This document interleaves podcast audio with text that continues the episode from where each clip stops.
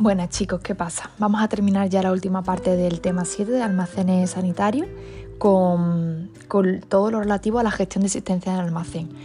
Empezamos en la diapositiva número 15 y vamos a hablar de una serie de conceptos que tienen, que tienen relación con esta gestión de existencias, ¿vale?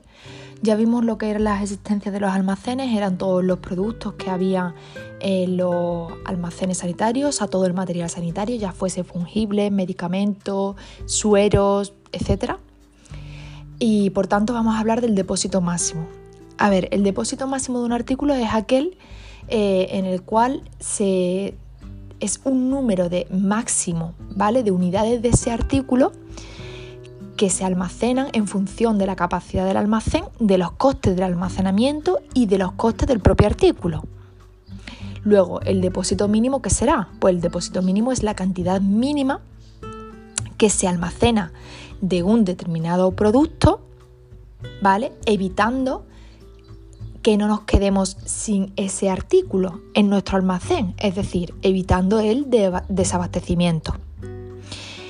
Para esto se debe de conocer el plazo de entrega de los fabricantes de este producto cuando nosotros realizamos un pedido, así como también la demanda de los pacientes, es decir, cuánto consumen nuestros pacientes de este producto.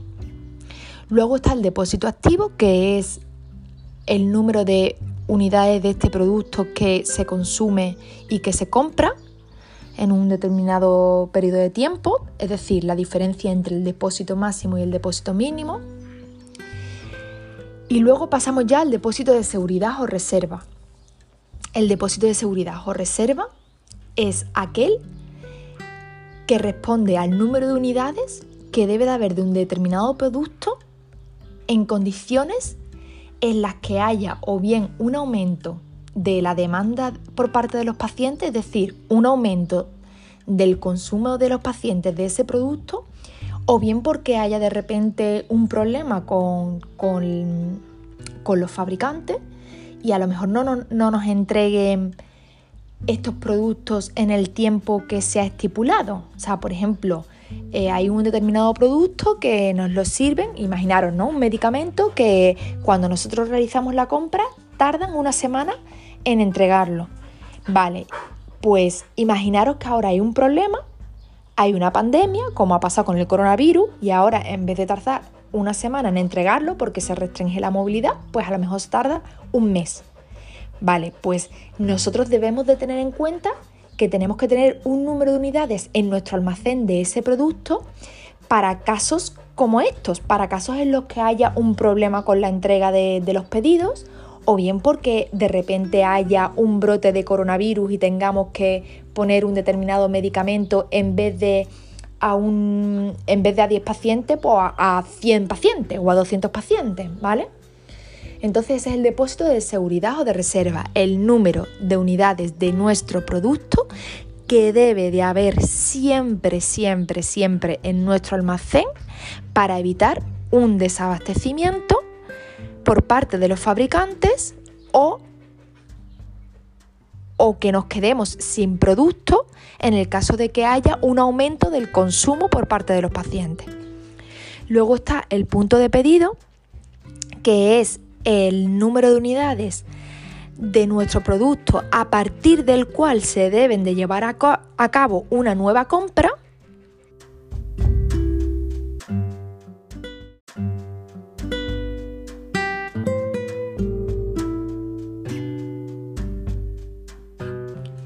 Y para esto lo mejor es que pongamos un ejemplo. A ver, imaginaros que nosotros consumimos a lo largo de un mes 10 omeprazoles, ¿vale? Yo, yo estableceré una cantidad máxima de omeprazoles que debo de tener en mi hospital, por ejemplo, pues 20, ¿vale? Porque 20 omeprazoles caben perfectamente en mi hospital y probablemente se consuman, con lo cual ese sería el depósito máximo. El depósito mínimo de omeprazoles yo lo puedo establecer en 7, ¿vale? 7, ¿por qué? Porque 7 es un número mínimo que mm, me permite a mí el, evitar el desabastecimiento, es decir, no quedarme sin omeprazol y también tengo seguro que se va a consumir, ¿vale? Con lo cual, el depósito activo sería la diferencia entre el depósito máximo y el depósito mínimo. Y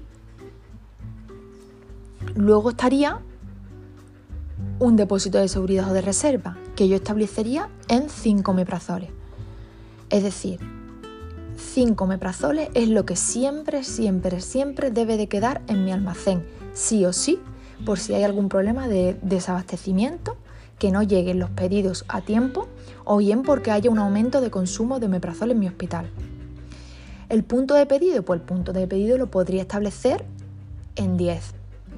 Es decir, 10 cuando en mi, cuando en mi almacén se vayan consumiendo omeprazoles hasta que llegue, por tanto, un número de 10 unidades de omeprazoles en el almacén, entonces ahí ya debo de realizar una nueva compra de omeprazoles, ¿vale?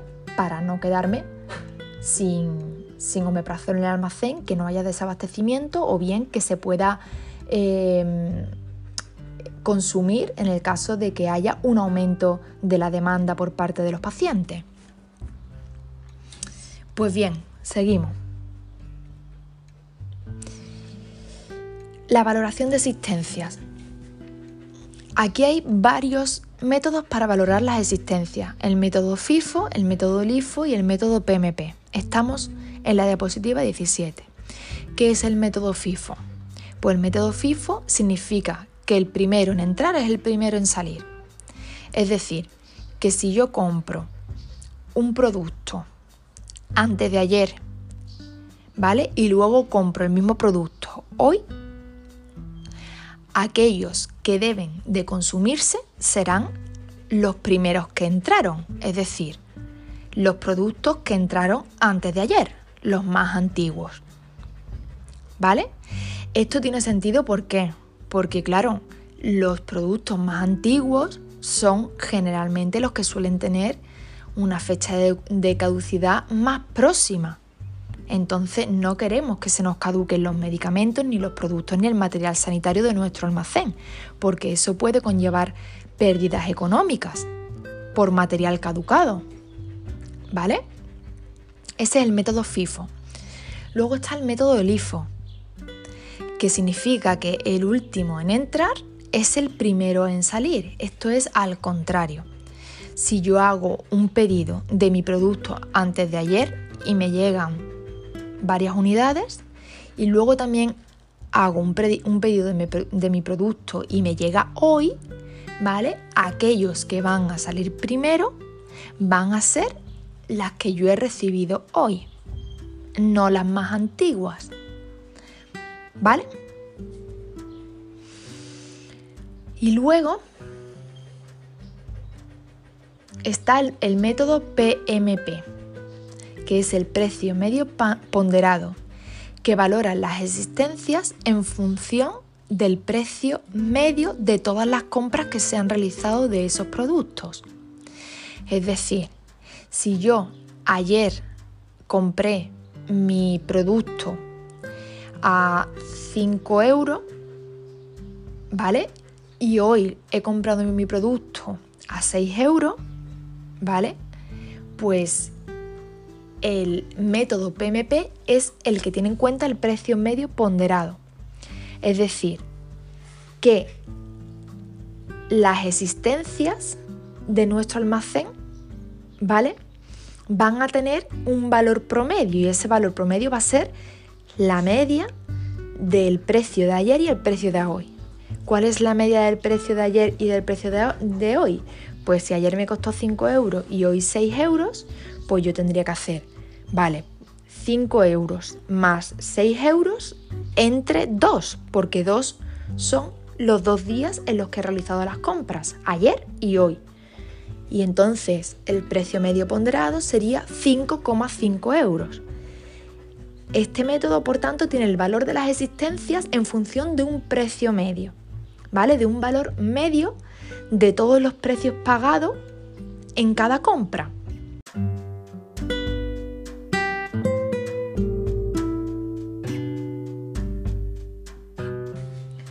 Bueno, con, esta, con estos últimos métodos para la valoración de las existencias no quiero que eh, lo sepáis aplicar, no os voy a pedir que los calculéis ni nada, ¿vale? Solamente quiero que de forma teórica lo entendáis, ¿vale? Y que cualquier duda que os surja, que me lo digáis y que lo, os lo vuelvo a explicar. Os intentaré poner más ejemplos. Bueno, con esto ya terminamos el tema 7, eh, comenzaríamos ya lo que es el tema 8, que es el último tema de OAS. Así que nada, mucho ánimo y a seguir que lo estáis haciendo muy muy bien, ¿vale? Ánimo.